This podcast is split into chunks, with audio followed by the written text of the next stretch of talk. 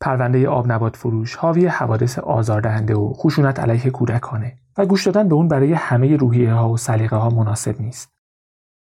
لطفا هر جا که فکر کردید داره تاثیر بدی روتون می‌ذاره بلافاصله پخش اون رو متوقف کنید.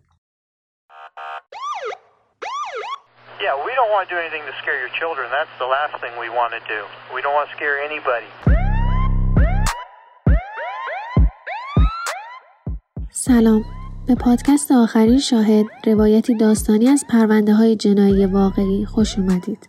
من عرفانه یکی از شنونده های این پادکستم و شما را به شنیدن سومین قسمت از پرونده آب نبات فروش دعوت می کنم.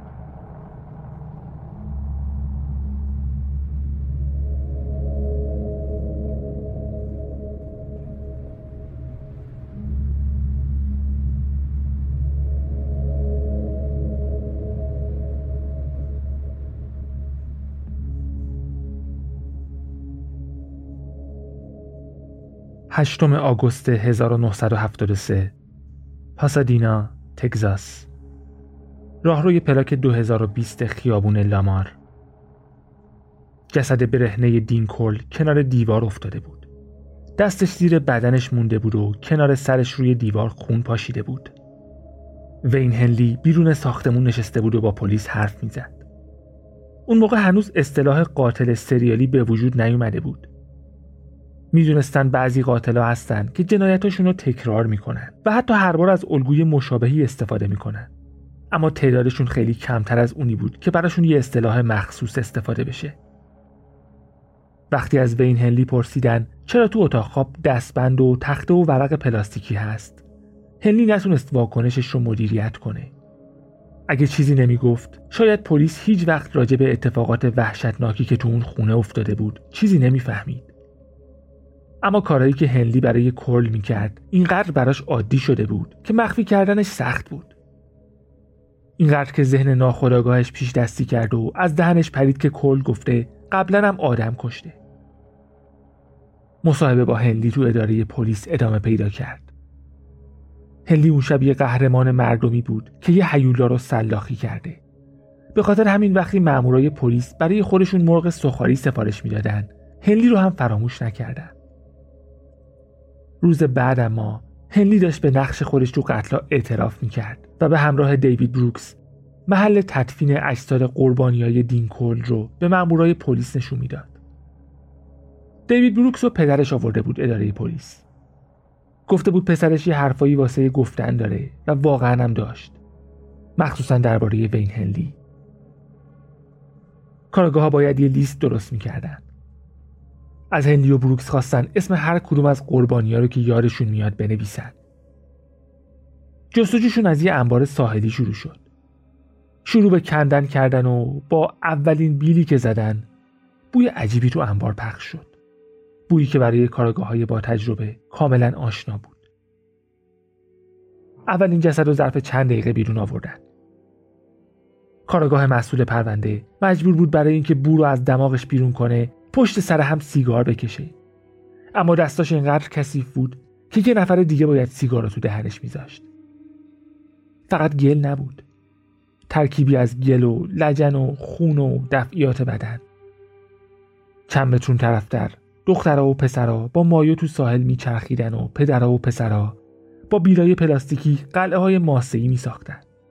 حتی یه سگ پرید توی یکی از قبرها و شروع به پارس کردن کرد. خبرنگارا بیرون انبار با هنلی حرف می زدن. یه تصویر ازش ثبت کردن که با گریه با مادرش تماس می‌گیره و میگه مامان من دینو کشتم.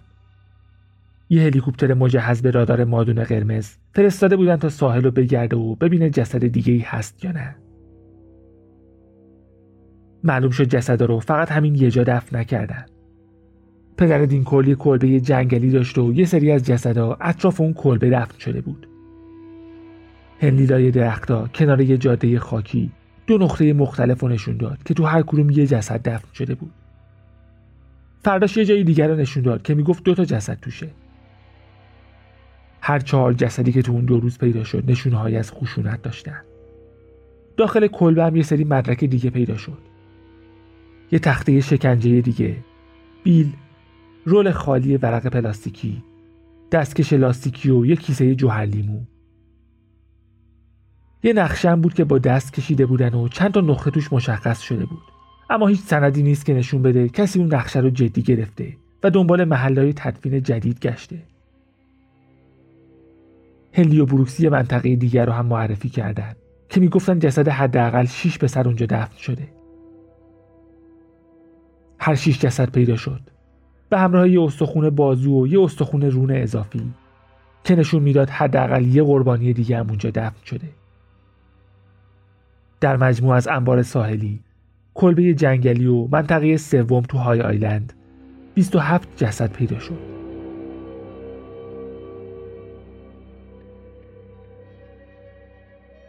بعضی از قربانی ها زود شناسایی شدن.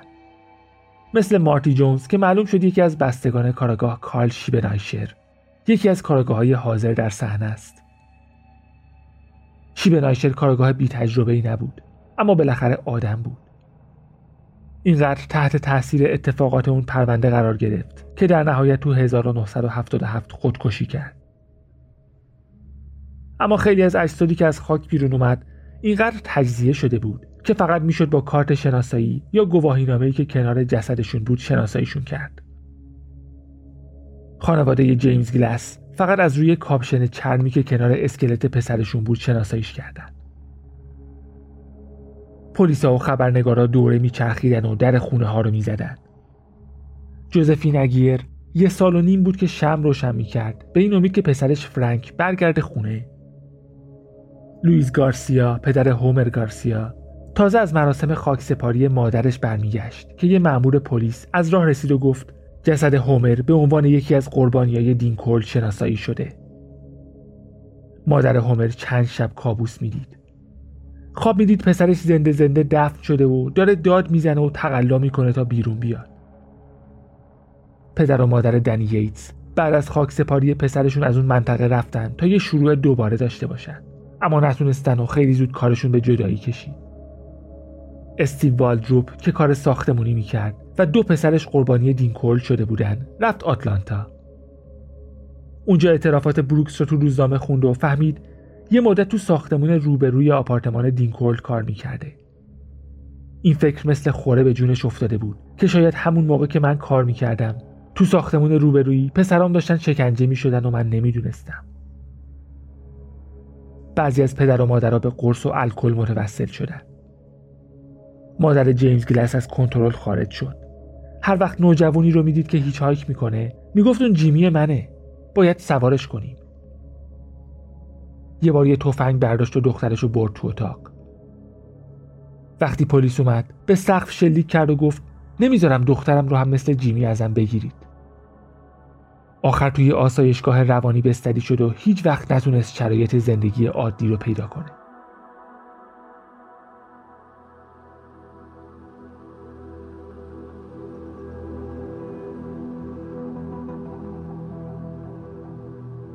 راستشو بگم وقتی این پرونده رو انتخاب کردم نمی‌دونستم عمق جنایات دینکل چقدره.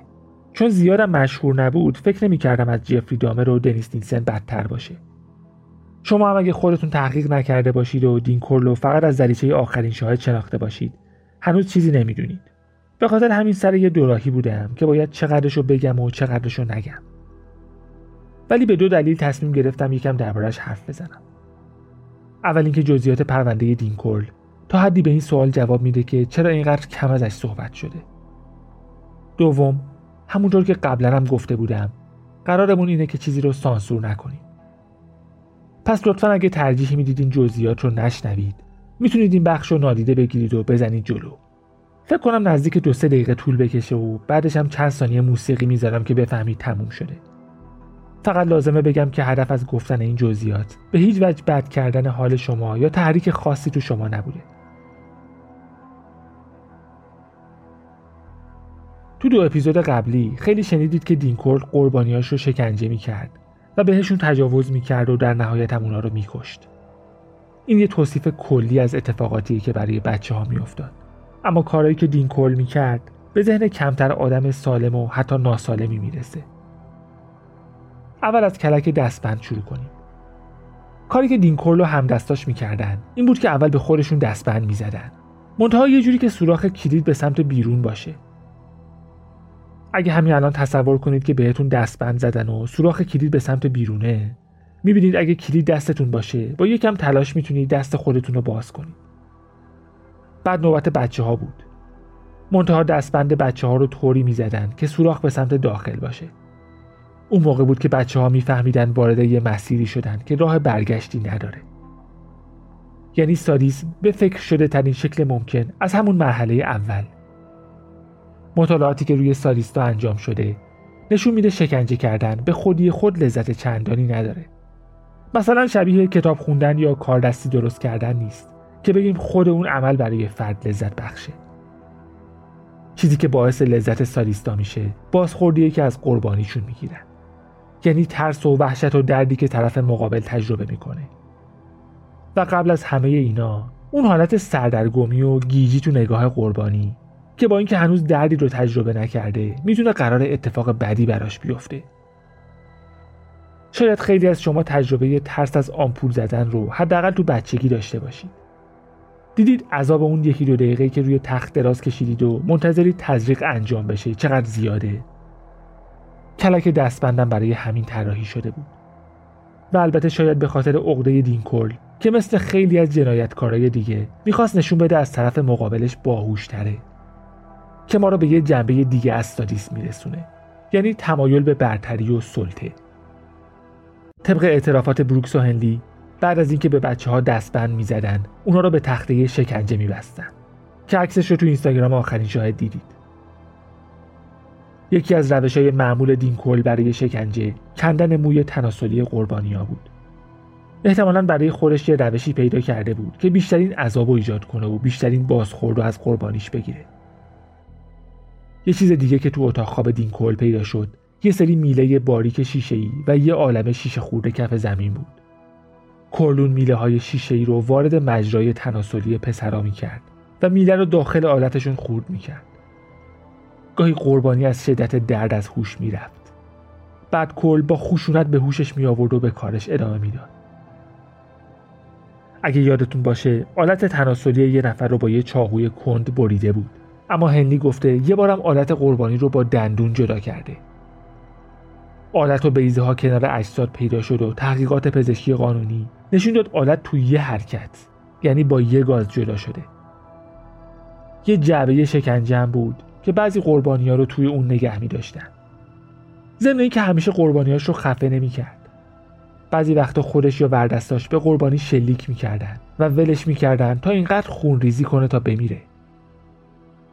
یه بار اشتباهی به سینه یه نفر شلیک کردن که سری مرد و کل نتونست اونقدر که می‌خواست عذابش بده.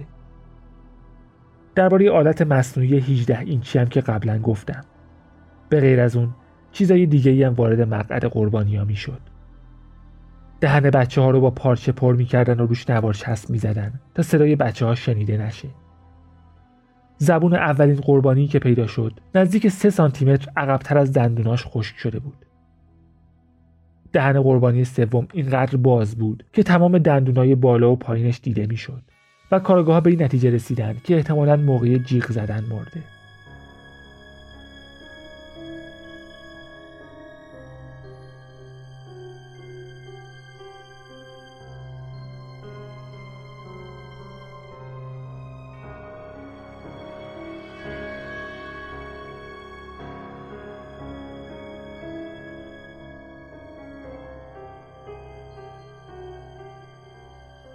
27 جسد یعنی حداقل 27 قربانی که اکثرشون تو روز روشن از محل زندگی خودشون دزدیده شده بودن.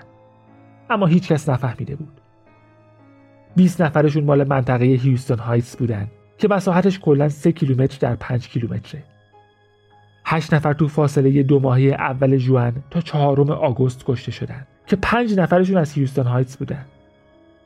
یعنی هیچ کس شک نکرده بود که سرعت گم شدن بچه ها یکم غیر عادیه رئیس پلیس هیوستون گفت بودجه کافی نداشتن و اینکه اصلا امکان پذیر نبود که بیشتر از 5000 پرونده فرد گم شده در سال رو بررسی کنند.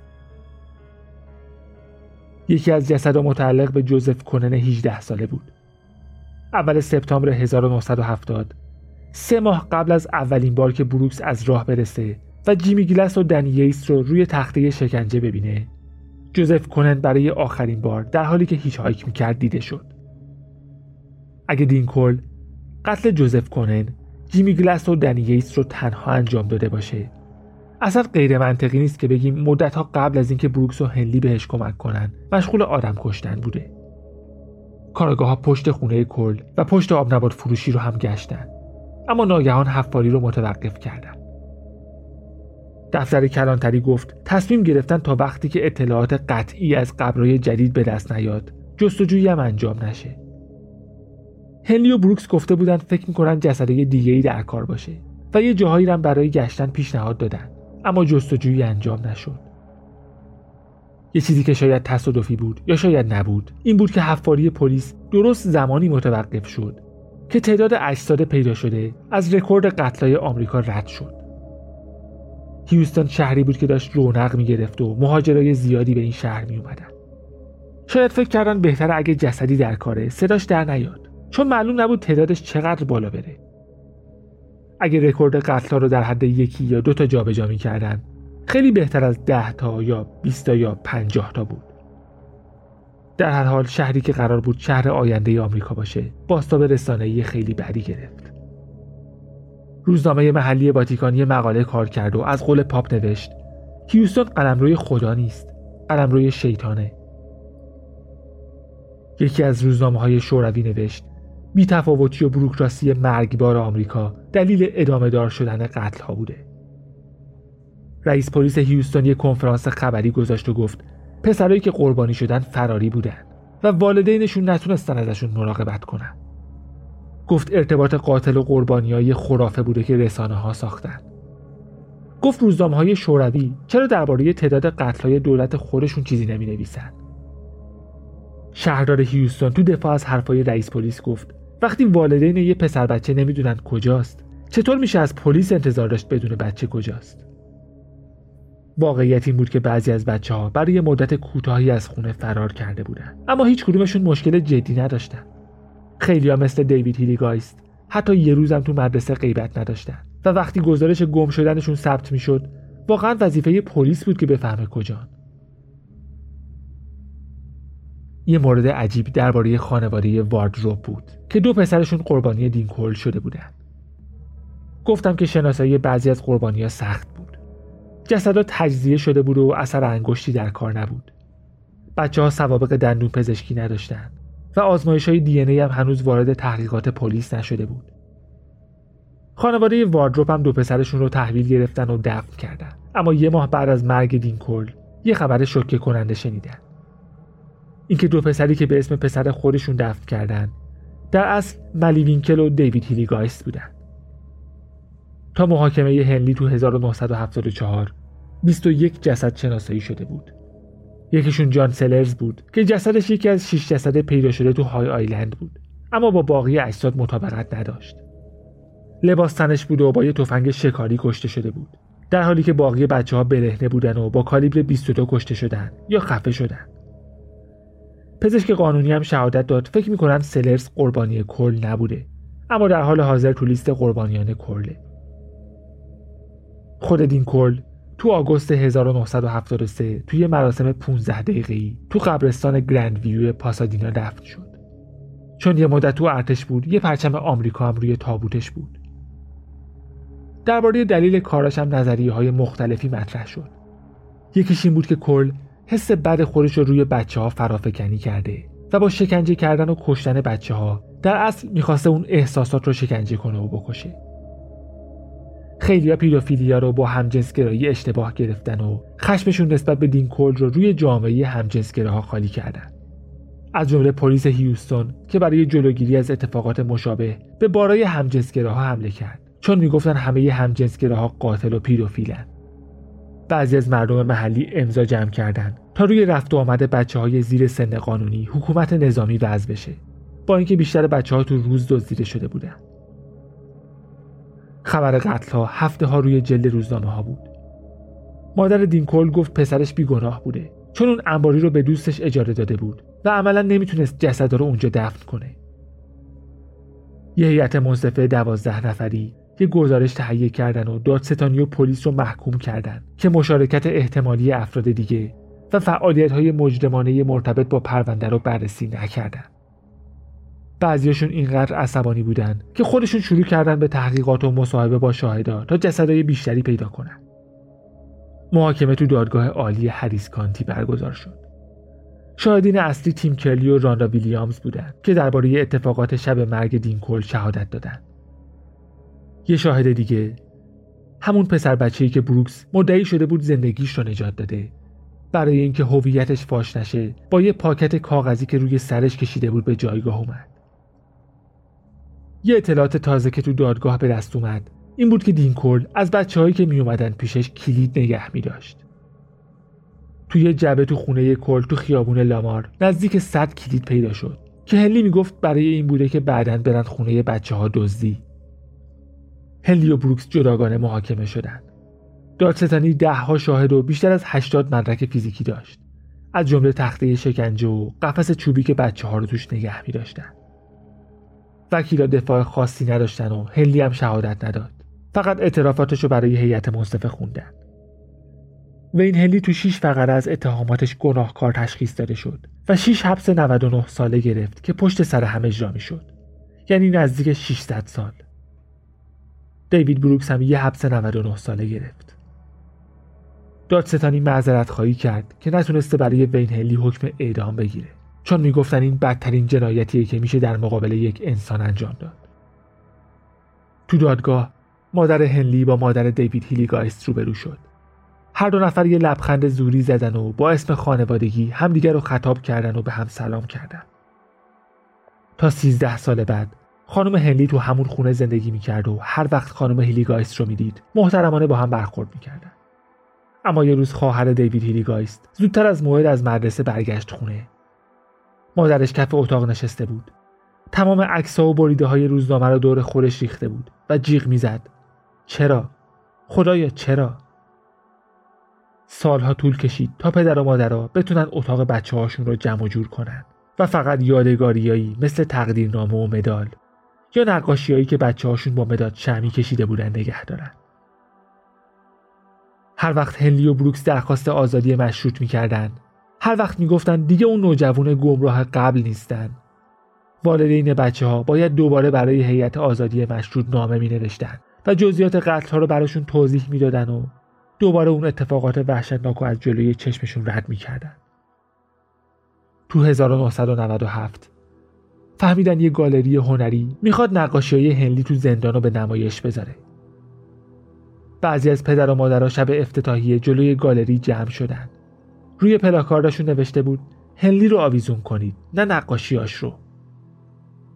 با وجود اعتراضات 21 تابلو از 23 تابلویی که تو اون گالری به نمایش در اومد خیلی سریع فروش رفت. هنلی گفت می‌دونم مردم فکر می‌کنن من یه آدم پلیدم اما می‌دونم اینطور نیست. می‌دونم بیفایده نیستم و می‌دونم به کسی تبدیل شدم که مادرم به هم افتخار می‌کنه